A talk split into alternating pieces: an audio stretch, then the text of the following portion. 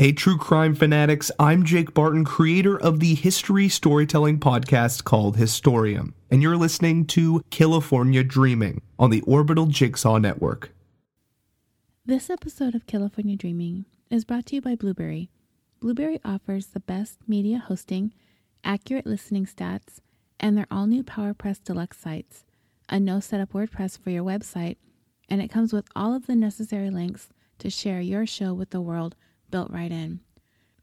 Head on over to www.orbitaljigsaw.com slash dream to sign up for media hosting, a PowerPress Deluxe site, get that podcast you've been dreaming about started, and get your first month for free. That's right, I said free. That's www.orbitaljigsaw.com slash dream. And now, onto the show. Warning, this episode contains details of sexual assault and violence against women and may not be suitable for all listeners. Listener discretion is advised. I'm so very excited to bring to you today the second installment of California Dreaming's vacation series. What we do is we have listeners comment on Facebook, Twitter, and Instagram their hometown, city, state, province, or country, and then I take those, put them into a drawing, and choose one and pick a true crime story to tell from that location. This time, we decided to pick three and put those up to a vote. The ones I drew were Michigan, Ohio, and Georgia.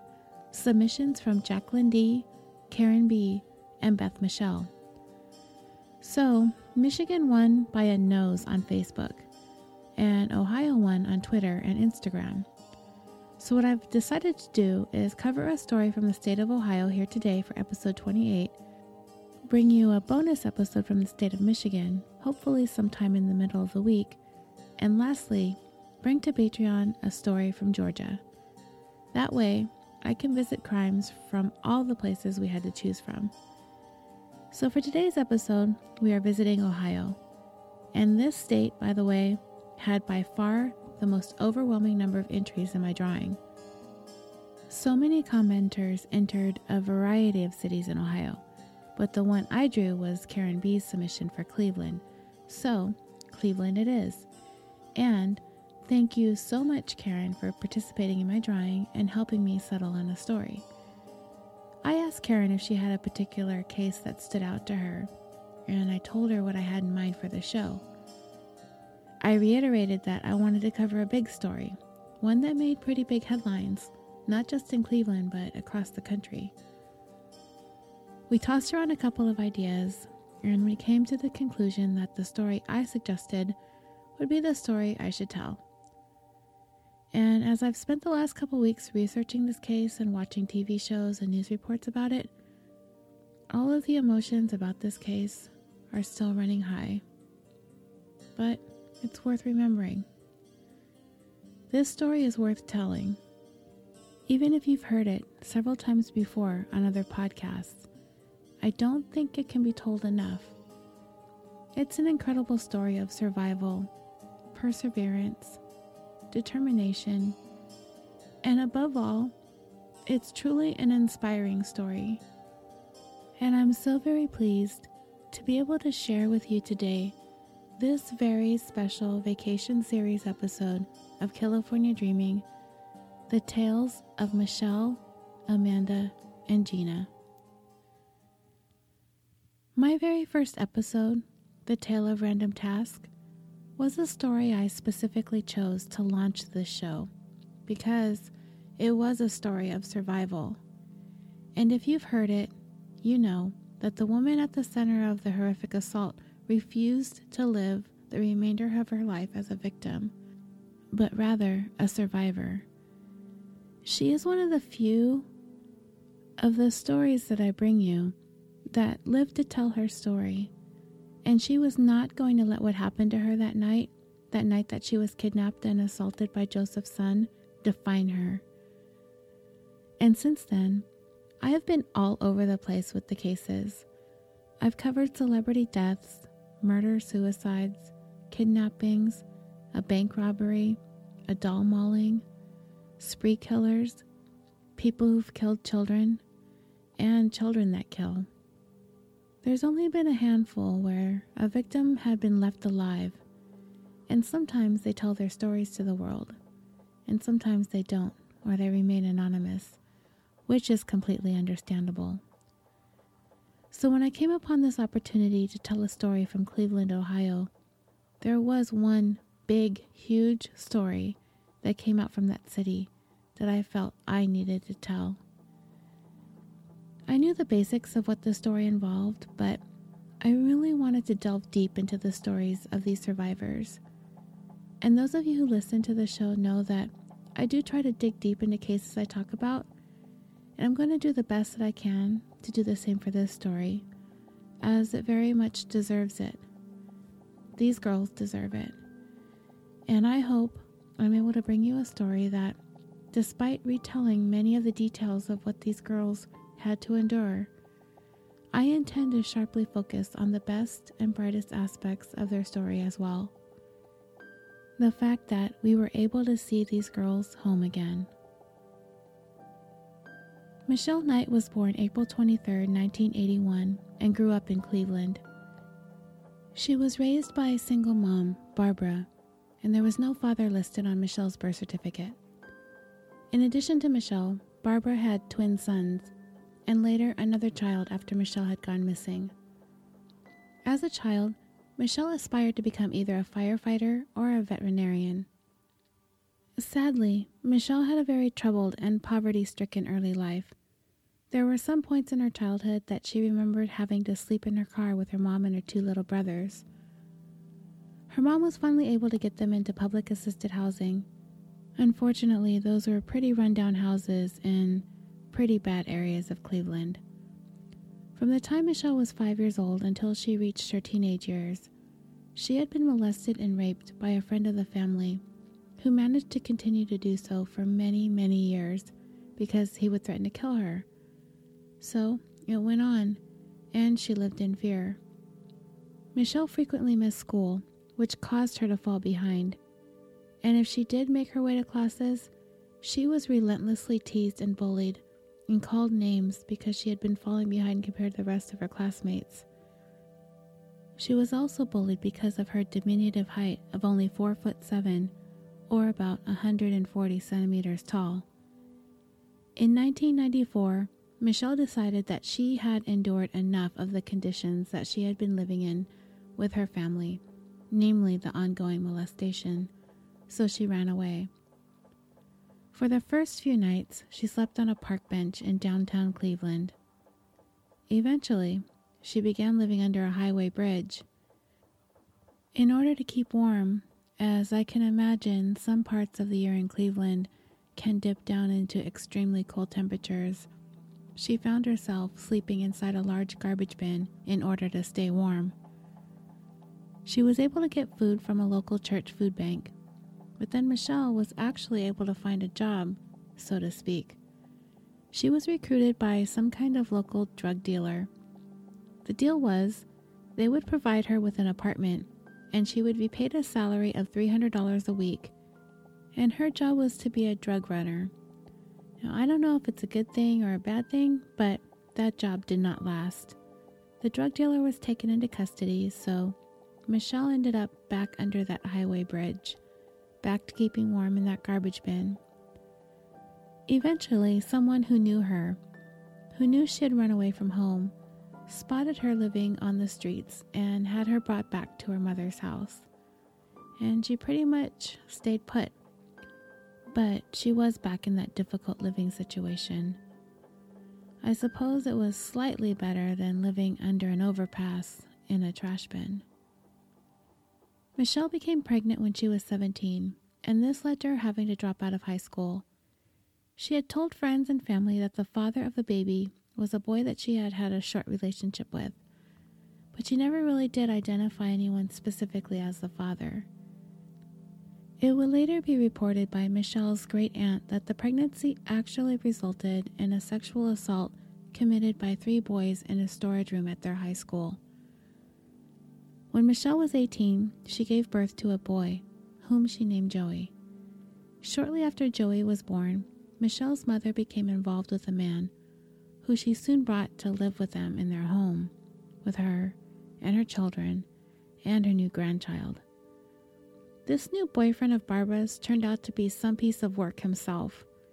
He had a lengthy history of violence and alcohol abuse. And if you're like me, you're already feeling a tremendous amount of sympathy and sadness for Michelle at this point. So many awful things, so much sexual abuse, so much seeming indifference from her mom, and now this new boyfriend. If you didn't know where Michelle's story would lead, you'd probably start to think that things couldn't possibly get worse for this girl. Well, we all know that they do. But they get worse even before they get worse, worse. Michelle had left her son in the care of her mother one day, but for some reason, Michelle's mother left Joey with her boyfriend, and this boyfriend ended up twisting his leg, causing it to break. When Michelle came home and realized what had happened, she rushed him to the hospital. Of course, you can imagine she was afraid to tell the hospital staff the truth as to what happened to his leg. I mean, what would have happened if she had reported to the hospital that her son's leg was broken by her mother's boyfriend? This was the only support system that she had had. She had no place else to go. They might arrest her mom and her boyfriend, and the worst possible case, Joey could be removed from the home. I can only imagine how afraid Michelle was. So, she lied to the doctors. She told them that he had broken his leg as a result of a fall at the park. But the truth ended up coming out because the sister of Michelle's mom's boyfriend was not about to let him off the hook. She actually called the hospital and reported to them what had really happened that it was her brother who was watching Joey that twisted his leg and broke it. So Michelle's son was immediately moved from the home and placed into foster care. And there was going to have to be a process that Michelle was going to have to go through in order to earn back custody of her son, including an investigation and home visits. All of those things that parents need to do in dealing with child protective services when their child has been removed from their home. Michelle quickly came to the conclusion that the only way she was going to be able to get her son back was to get out of that volatile situation with her mom and that boyfriend of hers. So Michelle moved out of that home and found a room to rent. She then began looking for a job. She was very determined and was going to do whatever she needed to do in order to bring her son back home with her. On Thursday, August 22nd, 2002, this was the day when this more than a decade long saga would begin. Michelle had an appointment scheduled at 2:30 p.m. with her social worker in regards to custody of her son. It was very, very important to Michelle to make sure that she did everything right in her efforts to regain custody of him. One of her family members was going to give Michelle a ride to her appointment, but unfortunately, that family member ended up backing out at the last minute. I'll tell you, it just makes me so sad how Michelle's life with her family was like one big, huge, painful disappointment after another. And now this. This appointment was so important to her, you know? This was her son that she was trying to get back. And once again, the family lets her down. And then, knowing what's to come of this, I hope that family member that failed Michelle that day and backed out on giving her that ride spent the next decade kicking themselves. I know I would. But then again, knowing what her family situation was like, I somehow doubt it. Anyway, the location of the social services office was in an area of Cleveland that Michelle was not very familiar with. Without any other means to get there, no ride, no money for a cab, and even if she had money for bus fare, she had no idea where she was going, so she walked. Walking along and no clue where to go, all because she needed to get her son back. This kind of gives you a glimpse as to what kind of person Michelle Knight truly is. You are going to see this kind of determination and then some as the story progresses. So eventually, Michelle got lost as she was walking trying to figure out where to go. She found a dollar store and went in there to see if she could use the phone to call her social worker and to possibly get some directions. It was getting to the point that she wasn't going to make her appointment time, and I can only imagine that it was so sad and stressful for her to try to get to this place and nothing was going right. She had been asking some of the customers and passersby if they were able to point her in the right direction, and as she was doing so, she was spotted by a man named Ariel Castro. Make no mistake, this is no chance encounter. Well, maybe it was for Michelle, but Castro was out trolling that day. He would say that he wasn't, but I would say that he was. He was looking for a victim, and he zeroed in on one lost Michelle Knight. He approached her and asked her if he could help. She explained to him that she was trying to get to an appointment at the social services office, and of course, he told her he knew where that was, and that not only could he give her directions, he would be more than happy to give her a ride as well. From what I could find online, it is my understanding that Michelle knew or was either friends with or an acquaintance of one of Castro's daughters, and she had an idea of who he was, but I'm under the impression that Castro did not know who Michelle was. So, she accepted his offer for a ride to the social services office, and they walked over to Castro's car. As soon as she got in, she noticed almost immediately that there were no car door handles on the inside of the car, as in, if she were trying to open the door to get out, she would not be able to. So, there's a pro tip for you. If you look inside someone's car and they've purposely removed the door handles, walk away. Walk away very quickly. This lack of door handles did concern her, but upon further inspection of his car, she saw a sign in the window that said puppies for sale, and this piqued her interest. She had all the intentions in the world of regaining custody of Joey and what better welcome home gift than a new puppy, right? Right, okay, but is it just me, or is this guy Castro's modus operandi straight out of a sexual predator's playbook? I honestly find it hard to believe nobody ever took this guy for a big, huge creep. So, as they're driving along, Michelle is trying to keep her cool, making conversation with Castro and telling him about her son and how she's on her way towards trying to earn back custody of him. She brought up the fact that she noticed his sign for puppies for sale and told him that her son adored puppies and dogs. Castro latched onto this immediately. He told Michelle that before he takes her to the appointment, that it would probably be a good idea if he stopped at his place just to check on those puppies and make sure they were okay because they had been left to themselves for some time at that point.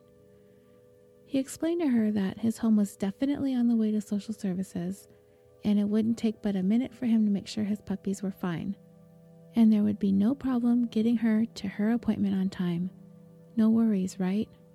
Right. They didn't get to Castro's house until about 3 p.m., and now Michelle was late for her appointment so she told him that she would wait outside in the car so they can get going quickly. Castro went inside, but he reemerged a few minutes later and told her that he wanted to give her one of the puppies for free for her son, and she should come inside and pick one for him. This is the moment that's so pivotal. It's so agonizing to think about. This guy keeps reaching into his predator's bag of tricks to get to Michelle, to gain her trust, to play her emotions, to take advantage of her vulnerability, to use her love for her son for his own twisted agenda.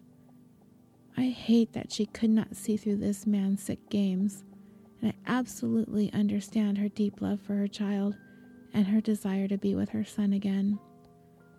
Nobody can blame her for that. So Michelle went inside with Castro. He told her the puppies were upstairs but it soon dawned on her that this was an eerily quiet house. Too quiet, especially for a home that supposedly had a litter of puppies in it. But she continued up the stairs. She could see Castro's family portraits hanging on the walls.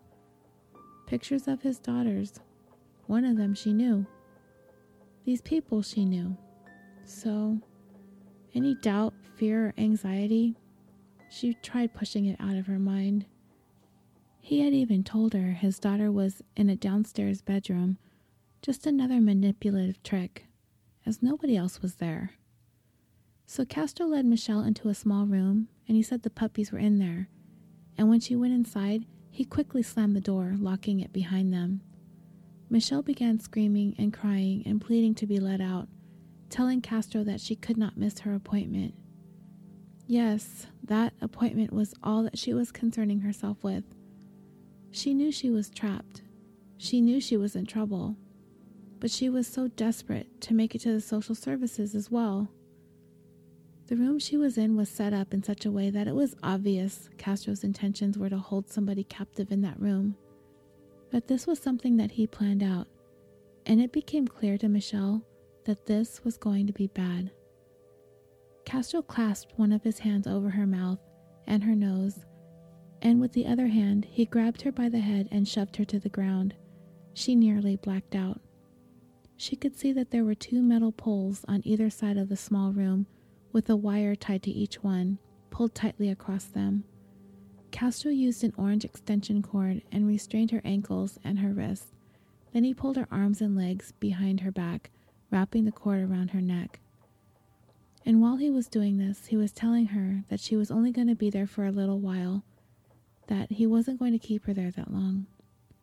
It was at this point that he pleasured himself. When he was finished, he sat down for a minute, seemingly out of breath. He told her she needed to be still so he could put her up on those poles.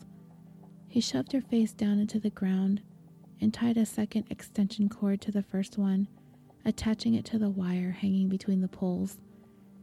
He then hoisted Michelle into the air hanging there face down, approximately 12 inches from the ground. Her neck was pulled back, her back was arched, and her hands and feet were tied behind her. He shoved a sock into her mouth and then covered that with duct tape and turned the radio on full blast. And then he left, telling her that he was going to get some food. There are a variety of reports as to how long Michelle was left like this, but at the very least it was for several hours. He eventually returned with a sandwich from McDonald's for her. He then moved her down to the basement, where he proceeded to assault Michelle. He attacked her, beat her, and raped her. And when he was done, he restrained her to a pole in the basement with chains chains wrapped around her ankles, around her waist, around her neck, all around the pole. And he wrapped chains around her wrists. He put a motorcycle helmet around her head and then left her there in the dark. Michelle's mom would report her missing the next day, but you'll come to find that was about the extent of her search effort for her daughter. And as for Michelle, little did she know that her ordeal would continue for the next 3,910 days. Amanda Berry was born April 22, 1986, in Cleveland, and she had one sister, two years older than her, named Beth. They grew up three miles away from the Castro home.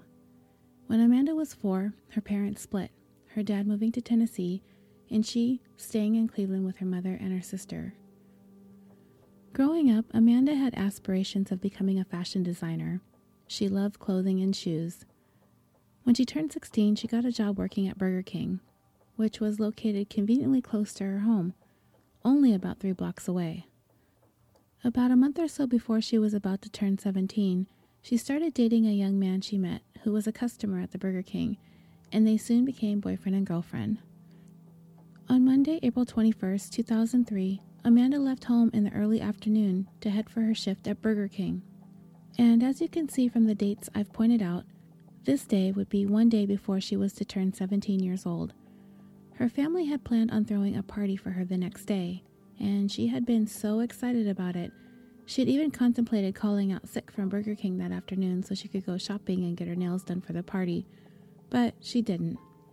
It's important to note that Amanda had left some money in her dresser drawer for that shopping that she wanted to do, as she had planned on purchasing for herself a new outfit for her birthday. She also had some unopened birthday gifts in her room. There were definitely things Amanda had plans to do, things that she was very much looking forward to. Amanda finished all but one half hour of her shift, as she clocked out a little bit early to head home. Her plan was to walk home, so she got on the phone with her sister as she headed home.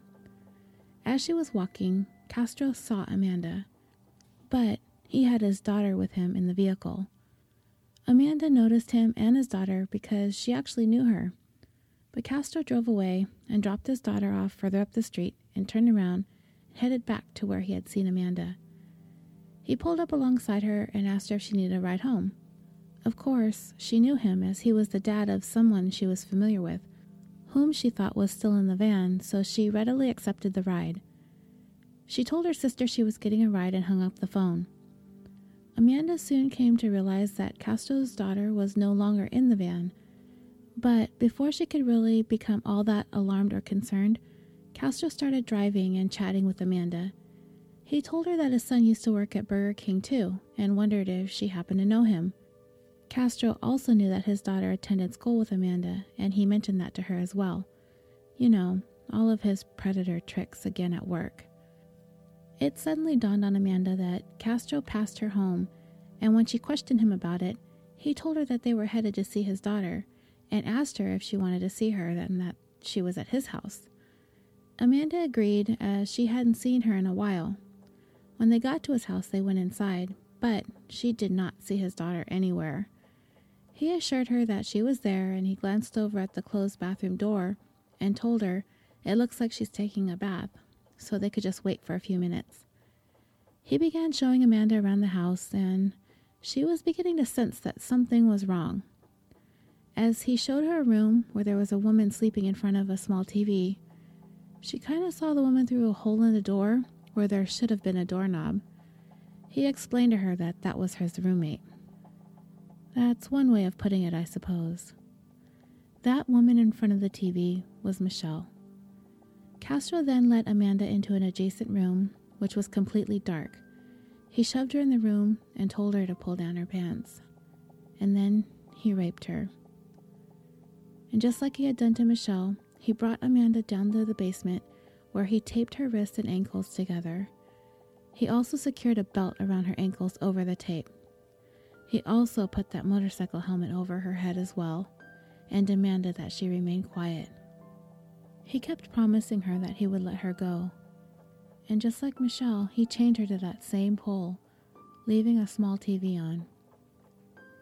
He shut the lights off and left her there. She cried and she screamed she pleaded for help, but no one would come. At least not for the next 3,669 days. Amanda Berry had just become Ariel Castro's second prisoner. Georgina de Jesus, Gina for short, was born April 1, 1990, also in Cleveland, to parents Felix and Nancy. She also had one brother and one sister, and she was the baby of the family. She had an electrifying smile, and as a 14 year old, she would describe herself as social, outgoing. She loved being outdoors, she loved skating, and she loved to dance. She had aspirations of becoming an attorney. She was a student at Wilbur Wright Middle School, which was located 40 blocks from her home. She was a little bit behind in school and had been placed in special education classes. Her mother had always given her $1.25 in order to take the bus home, as she was always worried about her youngest, always reminding her to be aware of her surroundings and to be wary of strangers. But Gina would often pocket the money for snacks and gum or candy and would walk home instead. And the walk home would take Gina through areas that were a checkerboard of commercial buildings and rundown places. On April 2, 2004, one day after Gina had turned 14, and a couple of weeks shy of a year since Amanda Berry vanished, Gina was walking home from school with her friend, Arlene Castro. Yes, Castro, one of Ariel Castro's daughters, was actually best friends with Gina. The girls wanted to hang out after school because it was Friday, and she wanted her to come over, so Gina gave Arlene some of the money from her bus fare so she could call her mom, who was Castro's ex wife, and to ask her if she could hang out at Gina's house. But her mom said no because she was grounded. So Arlene and Gina parted ways. And because she had given some of the money to Arlene to make that call from a payphone, she did not have enough money to take the bus, so she started walking. Now, I don't know if Castro was necessarily out looking for another victim at that time, or if he was just headed to the school to pick up his daughter. I've heard both were possible. From what I understand, he was on his way to the middle school and he had seen his daughter and Gina together, but they ended up walking in different directions. It's very likely that this was the point he formulated the plan to approach Gina, using his daughter as a way to gain her trust. And this location, it seems, was only five blocks away from where he had kidnapped Amanda almost a year earlier. As soon as he saw Gina alone, no longer with his daughter, he decided to take this opportunity and use it to his advantage. This was going to be easy for him. And I hate to even think about the thoughts that were running through his head the moment he spotted her alone. He pulled up alongside her and asked her if she had seen his daughter. Gina told him that yes, she had, that she was just around the corner and they had just been together. And then he asked her if she would help him find her. Course, again, this was the father of a friend, and she wanted to help, and she trusted him. And not only that, Gina's dad was actually friends with Ariel Castro. So she told him sure, she'd help him. He told her he was going to turn around to look for Arlene, but he never did. He kept driving, headed towards his house. And when he arrived at his house, he asked her to come in to help him carry a speaker out to the car and then he would take her home. When she went in there, he asked her to sit down for a moment, and then he began to touch her. She told him to stop and that if he kept doing that, he was going to go to jail. He tried to play it off in whatever sick, manipulative ways that he could in order to reassure her. And then he told her that she was going to have to go home then, but she wouldn't be able to go through the same door that she came in. So, for some reason, he was able to lead Gina down the stairs and into the basement. And this is where he suddenly attacked her, throwing her down and attempted to wrap chains around her. In his first attempt, he hadn't made the restraints tight enough, so Gina was able to wriggle out of them and attempted to make a run for it. But he was able to throw her down on the ground, this time sitting on her back. She started kicking Castro, getting a couple of good blows in, but he was able to overpower her. Gina tried screaming for help, but that darn radio again was blasting full volume. Castro attacked and raped Gina in the basement. And when he was done, he had left her chained to that same pole with that helmet over her head. Despite all the radios playing at full volume, one in the basement and one in the living room, both Amanda and Michelle could hear Gina's cries and screams for help. Gina had just become Castro's third prisoner and would remain so for the next 3,322 days. Now that I've told you about how the girls were taken, I want to talk about the search for these three. The city of Cleveland had been devastated by these kidnappings, but by only two of them Amanda and Gina. Michelle sadly had been largely overlooked over the years. She did not receive nearly as much media attention as Amanda and Gina, and it's worth taking a look at why that happened. When Michelle disappeared, she was an adult, but where she was last seen would have only been a few blocks from where Amanda and Gina had vanished from. As I said earlier, Michelle's mom reported her missing the next day. However, investigators came to believe that Michelle had been upset and distraught over having lost custody of her son.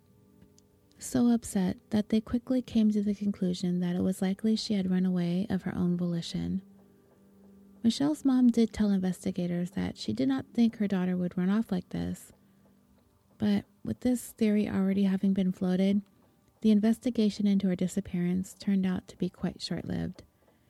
And from what information I was able to find online, it does not appear that Michelle had ever been listed on the Ohio Missing Persons database.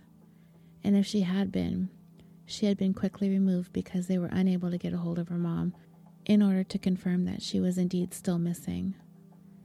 Without an active investigation, it seems if Michelle's family were looking for her, they would be doing so on their own, as I've also come to understand that the effort to search for Michelle on the part of the family was minimal at best.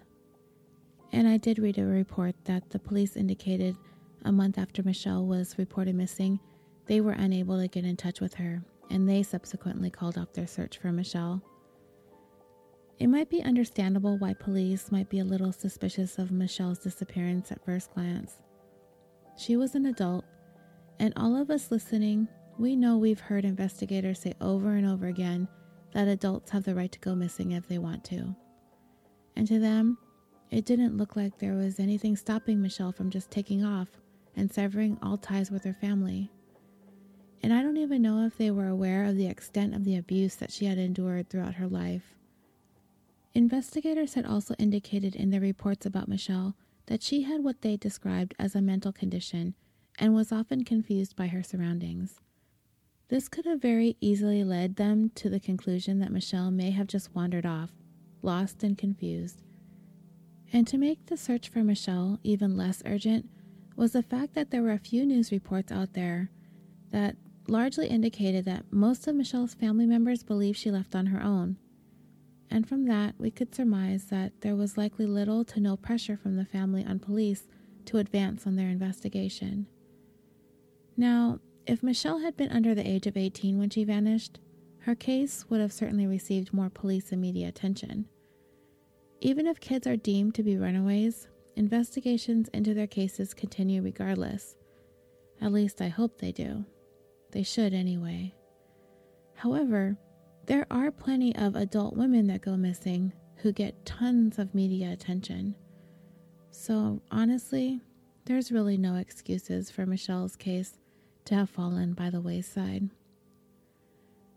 Amanda and Gina's disappearances were constantly mentioned together, but Michelle's case, despite having occurred in close proximity to the two other girls, simply wasn't linked. It's easy for us now to look back and wonder why the police didn't do more, especially when Amanda and then Gina were taken from the same exact neighborhood. While investigating, police often look back to other cases to search for clues, suspects, connections. They certainly made the connection to Amanda when Gina went missing, but that did not happen with Michelle. An investigation into Amanda's disappearance, looking backwards at similar cases, they overlooked Michelle. And again, she was overlooked when investigating Gina's disappearance, too. The reaction to Amanda's disappearance was markedly different than Michelle's. Yes, she was a minor, and her story did garner more media attention from the start. The FBI joined the Cleveland police in the investigation. A reward had been established for information leading to Amanda's whereabouts. However, the singular most important aspect of Amanda's story was her mother, Louwana Miller, and Amanda's sister, Beth. They knew from the moment Amanda did not come home from work that something was wrong. She had just been talking to her sister as she was walking home when she hung up and accepted that ride. Her birthday was the next day, and she was very much looking forward to that. Amanda was a pretty responsible kid, and she was always where she said she was going to be, and she was always on time. She had been coming home from work, and if she was going to go anywhere at all afterwards, she definitely would not be wearing her Burger King uniform. She'd come home first and change. Besides, she had left her money at home. The money she had saved for that new outfit and to get her nails done for her birthday. She would not have gone anywhere without money, Louwana and Beth started making calls to all of Amanda's friends to see if anyone had heard from her, but no one had. The following afternoon, Amanda's mom went and filed a missing persons report with the Cleveland police. They talked to Amanda's friends and her boyfriend, and he too indicated that it was strange that she was supposed to call him that night she disappeared and he hadn't heard from her either. As a matter of fact, he stated that he drove around all night looking for her. Desperate for answers as to what happened to Amanda, Louwana, along with the help of activists in the community, feverishly brought the public's attention to her disappearance by organizing community wide activities such as walks, vigils, and interviews with the Cleveland news media outlets.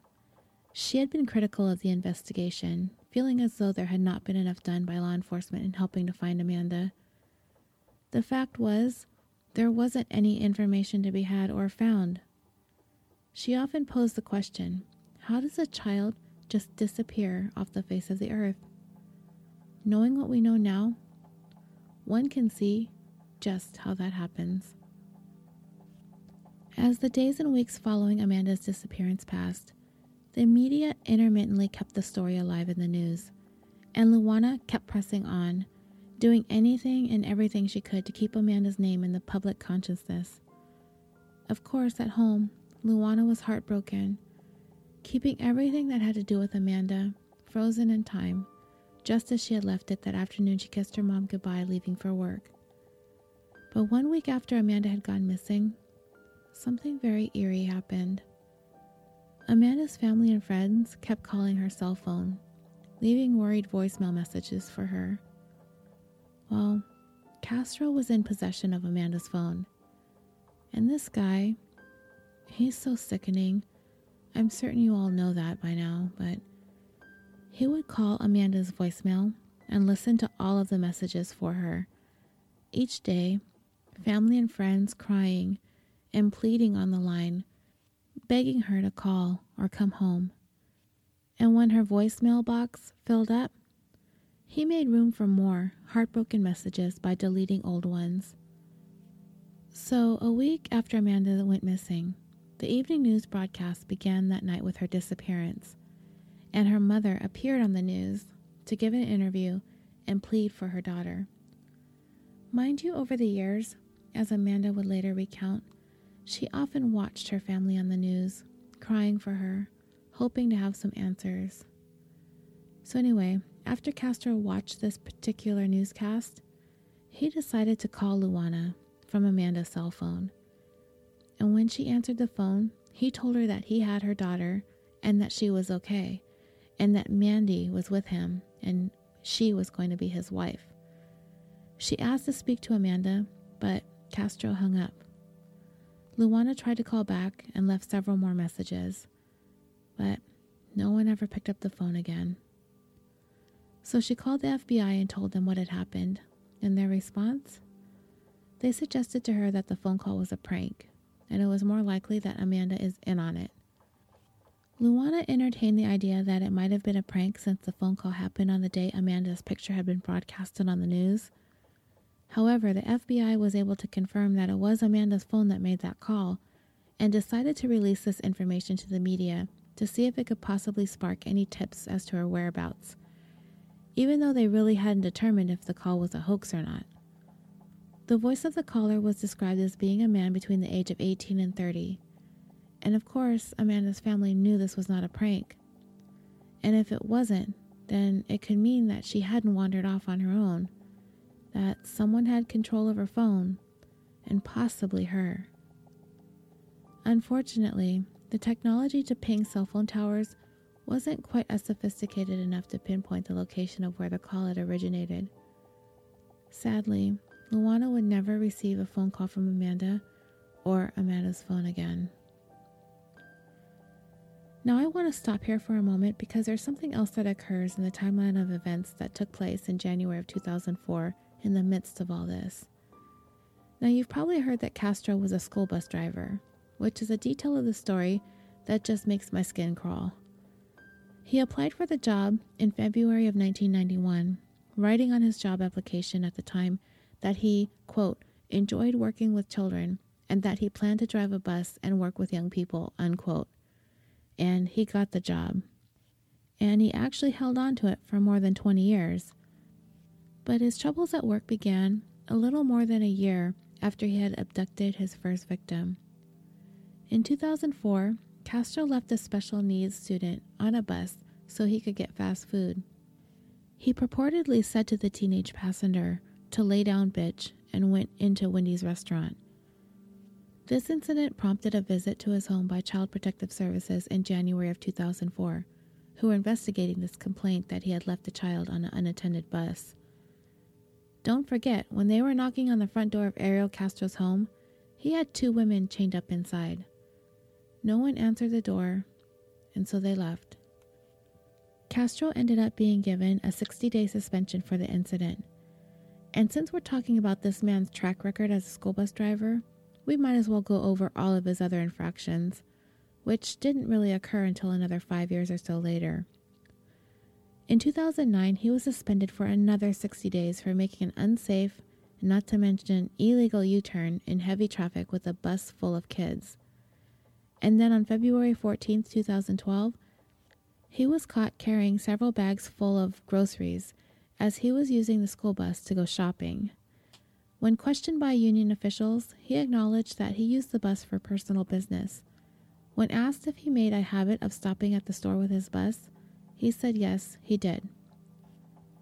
Apparently, despite the questioning and the suspensions, he managed to forge on in his job driving that bus because in September of 2012, he had left his bus parked with the door unlocked and ajar outside of school and walked away from it, leaving it unattended for hours. When asked about the incident, he told his supervisors that he went home to rest because he was tired. He was subsequently fired from his job. Finally. Isn't it weird how many serious incidents Castro was involved in before he was finally let go? There's got to be plenty of people in Cleveland qualified to drive a school bus. Why hang on to this guy with all his crazy antics for so long? Maybe it's a union thing. I don't know. Okay, so back to the timeline of the search for the missing girls. Almost one year after Amanda had vanished, something would happen that would thrust her disappearance back into the media. Another girl vanished Gina. She was a good kid, a kid with no history of running away, a kid close to her family, a kid like Amanda. Gina disappeared only five blocks away from where Amanda had disappeared from. The lead investigators from the Cleveland police and the FBI, who had been working on Amanda's case for a year at this point, were immediately contacted about this disappearance. Investigators were very quick to point out that they were very familiar with the neighborhood. They had gone through it with a fine tooth comb supposedly, as they had spent a year now looking for Amanda. Investigators assured the community that they found it to be a safe area, despite the fact that now two girls have gone missing within five blocks and one year of each other. Dozens of police and FBI were called in as soon as Gina had been reported missing. There were hundreds of leads right off the bat, they conducted many interviews and they searched countless abandoned fields, houses, and businesses. Each morning, the tips they received were organized and prioritized, and they would check in with each other at the end of the day and exchange notes. All of their information would be inputted into a central database. But every day started with hope, and it kept ending with dead ends and renewed heartbreak for the families of the missing girls, day in and day out. And this is how it would be for years and years to come. Once Gina went missing, the urgency to find the missing girls amplified exponentially. What was going on in this five block area? How did two girls go missing a year apart without a trace? Had they run away or were they taken? Nobody had any idea, but it reached a point where it didn't matter which scenario it was. They needed to find facts and evidence, of which they had so frustratingly little. They did not need rumors and conjecture, of which they had an abundance. So investigators conducted a search of Gina's room. They wanted to look for clues in maybe a diary or some writings to get an idea of what kind of a kid she was, if she got along well with her parents and her family, and what the nature of their relationship was like. They looked through her school books and through some of her pictures and her personal belongings. They talked to Gina's friends, but there just didn't seem to be any indication anything was amiss. And the reality was, there was just too much coincidence in the two girls' disappearances. The search for Gina renewed interest in the search for Amanda, and more tips began trickling in for both cases. And while they had been searching for the girls, amazingly, four other runaways were recovered and brought home. But that was little consolation given the fact that Amanda was still missing, and now another young girl is gone too.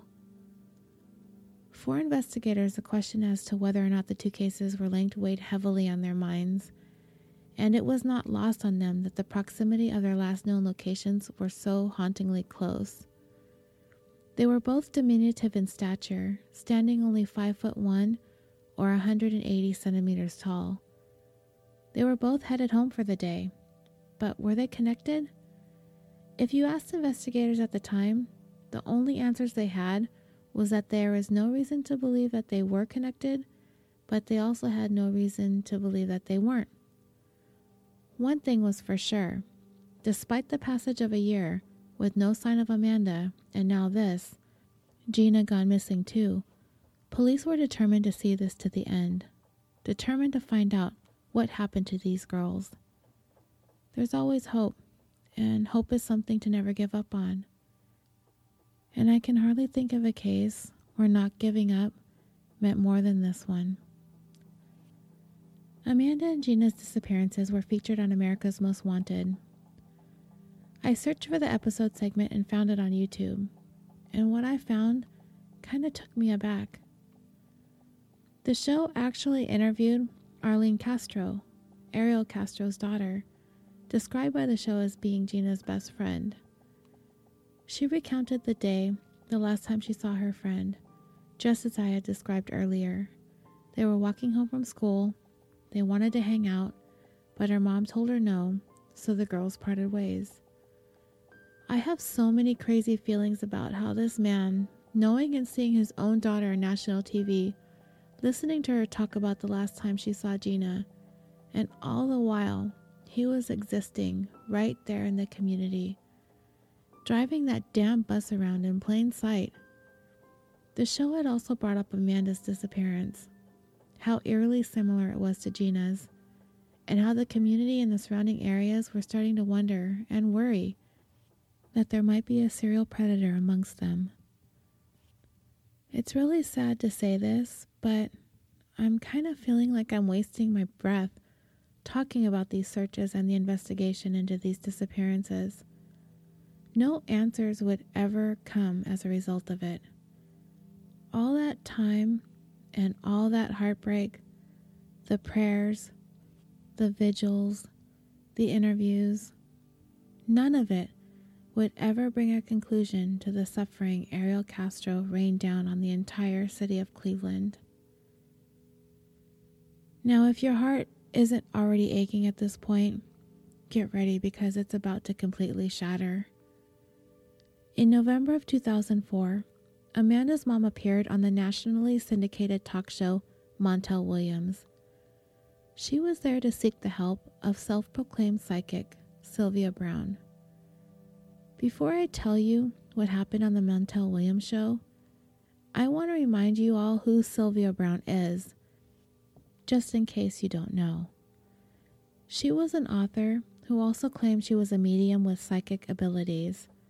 She made regular appearances not only on The Montel Williams Show, but also Larry King Live, and she also hosted her own internet radio show.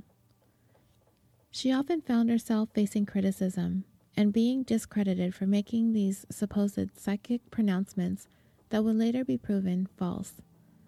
Let's talk about some of Sylvia's misses.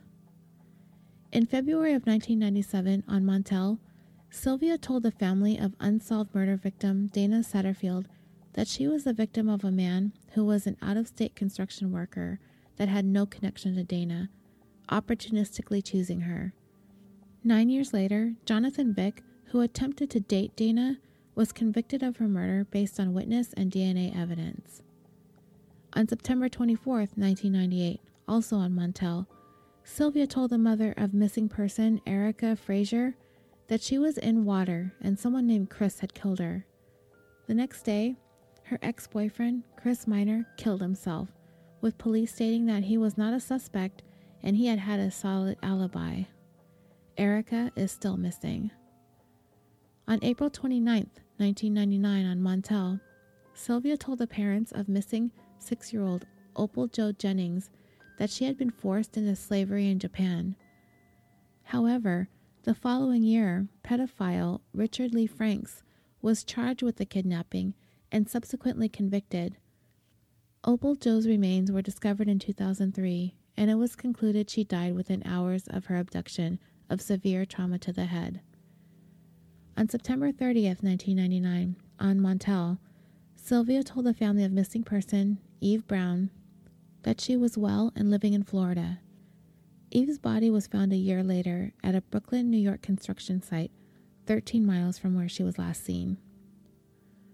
In February of 2001, again on Montel, Sylvia told the widow of Jamie Barker, who had fallen from a bridge while working, that he had died quickly and his body was on the site, but they wouldn't find it unless they dug. Two months later, Jamie's body was found downstream and an autopsy later revealed that he had no broken bones or head injuries. His cause of death was drowning. On March 13, 2002, also in Montel, Sylvia told the family of missing person Lynda McClelland that she was not dead, that she was in Orlando, Florida, taken by a man with the initials MJ, and that her family would find her soon. A year later, Linda's body was found near her home in Pennsylvania and David Repasky was eventually convicted of her murder. On November 27, 2002, Sylvia told the mother of missing person Holly Krewson that she was in Los Angeles, that she was on drugs, and she was working as a dancer in an adult entertainment nightclub, and that she might get a Christmas card postmarked from Los Angeles. Upon hearing this, her mom began to make regular visits to LA, searching for her daughter in nightclubs but was never able to find her.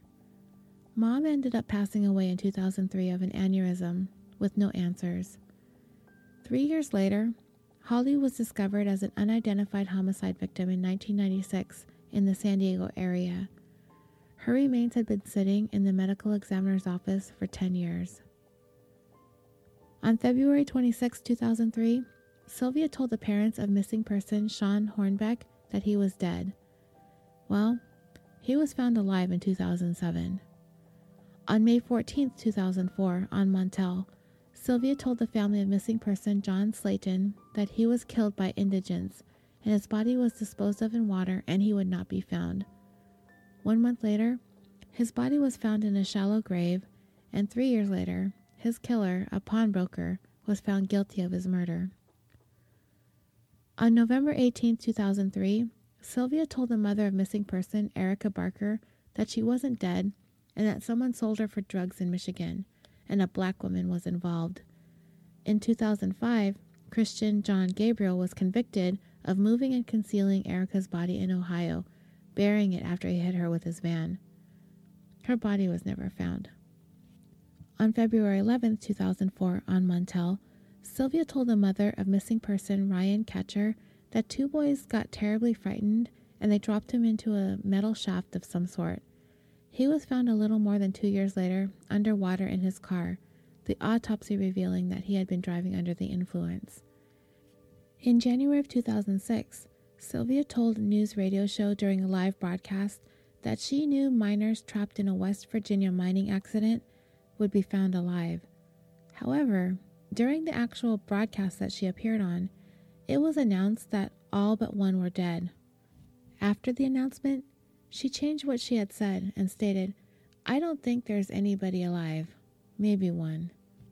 On April 26, 2006, Sylvia told the fiance of Robert Hayes, who was killed at an ATM, and his case had been unsolved, that he had met a man at a casino who took Robert and robbed him for his casino winnings. As it would turn out, Robert did tell his fiancee that he was going to the casino, but he was actually headed to meet another woman. But that was all a ruse as well. He was the victim of a conspiracy by four people, including a local beauty queen, who lured him to meet her so they could rob him. A year and a half later, all the suspects would be caught, and subsequently they pled guilty to Robert's murder. So you get the picture about Sylvia, right? Well, she did this to Amanda's mother too, on the Montel Williams show in November of 2004. Louwana had gone to see Sylvia Browne, and what she was told devastated her.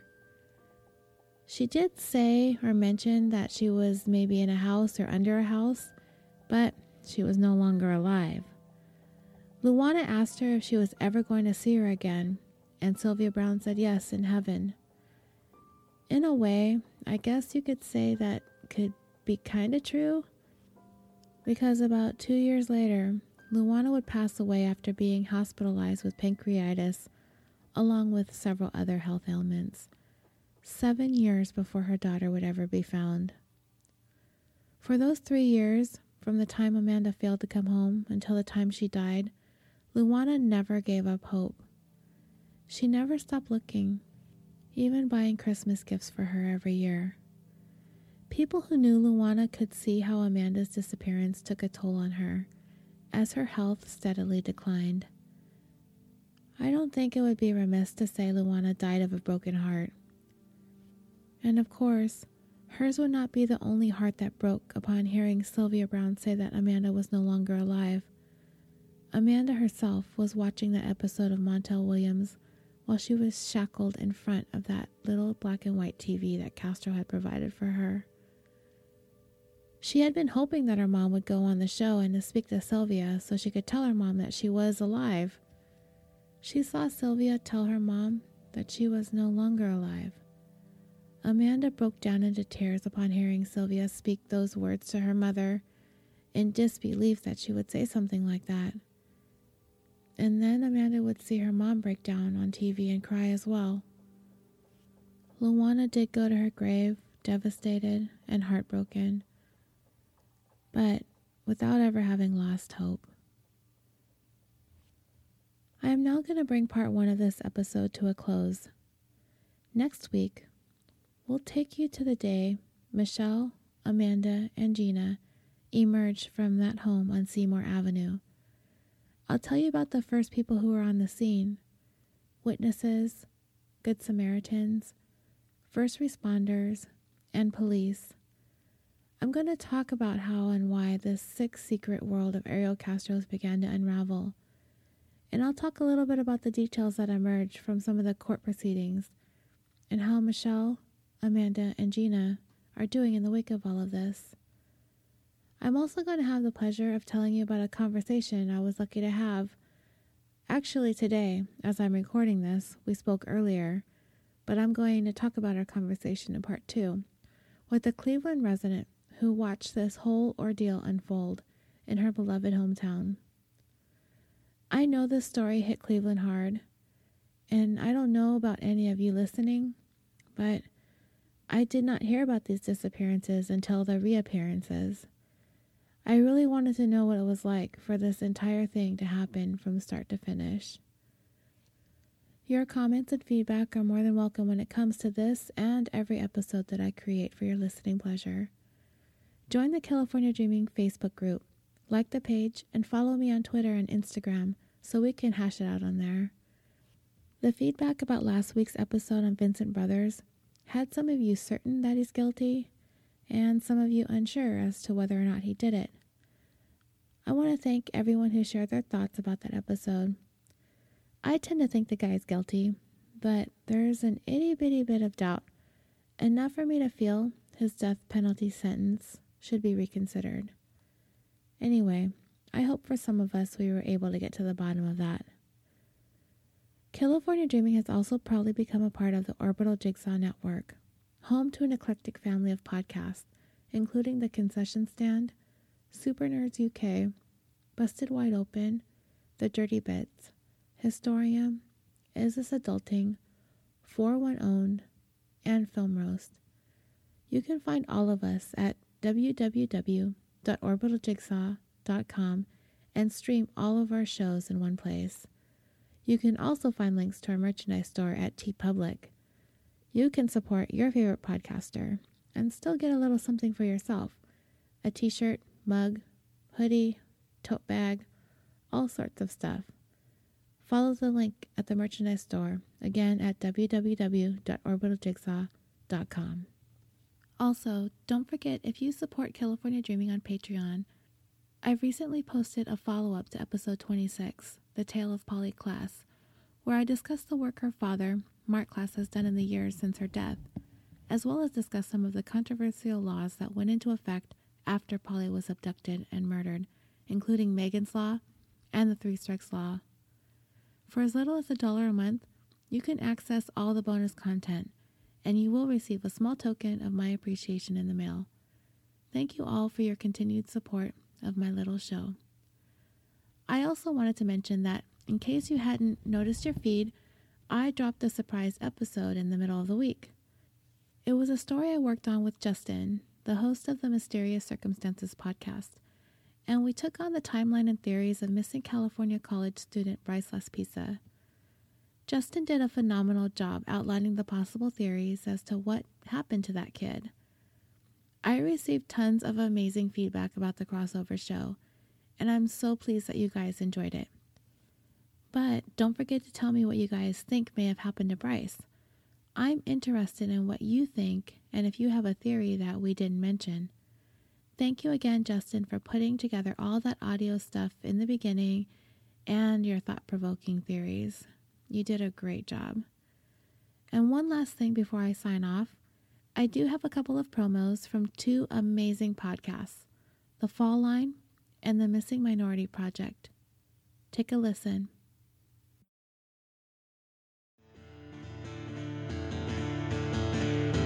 The Fall Line is a true crime audio serial that investigates cold cases in marginalized southeastern communities. Our first season, which has just been re recorded, edited, and re released, covered the case of missing Augusta, Georgia twins Danette and Jeanette Millbrook, who disappeared in 1990. In season 1.5, we covered the 1989 disappearance of Brunswick, Georgia siblings Monica and Michael Bennett. Our second season, premiering in spring 2018, is our biggest yet. The story of multiple infants stolen from an Atlanta hospital, Grady Memorial a facility that has been identified as having the highest newborn abduction rate in the nation. Two of those children are still missing today. We hope you'll join us as we search for answers in the cases of Tavish Sutton and Raymond Green and cover the stories of the babies who were eventually found and discover why so many have disappeared from Grady in the first place. Our season preview drops February 20th, and we hope you'll tune in.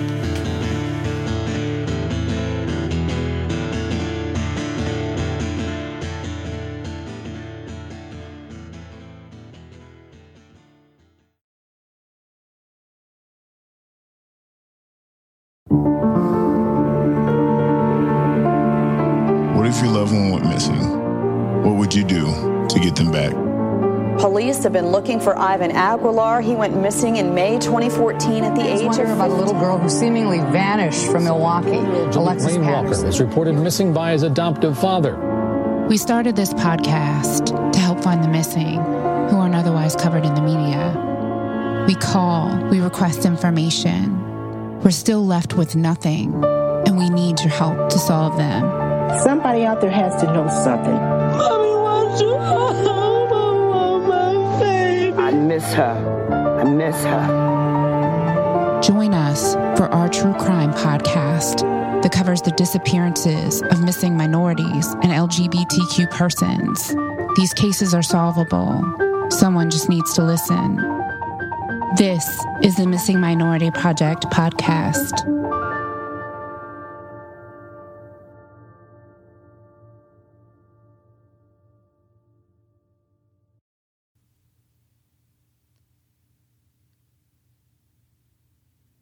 Thank you again for listening, and until next time, sweet dreams.